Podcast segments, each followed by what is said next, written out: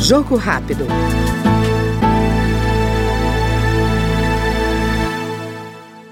A Comissão de Agricultura aprovou proposta de criação de delegacias especializadas em crimes rurais. Segundo o autor do projeto, o deputado Alberto Fraga, do PL do Distrito Federal, o aumento de crimes no campo, principalmente roubos de animais e de produtos agrícolas, pede medidas de enfrentamento e desestímulo aos delitos. O valor desses insumos hoje, quem vive no campo sabe que é muito grande.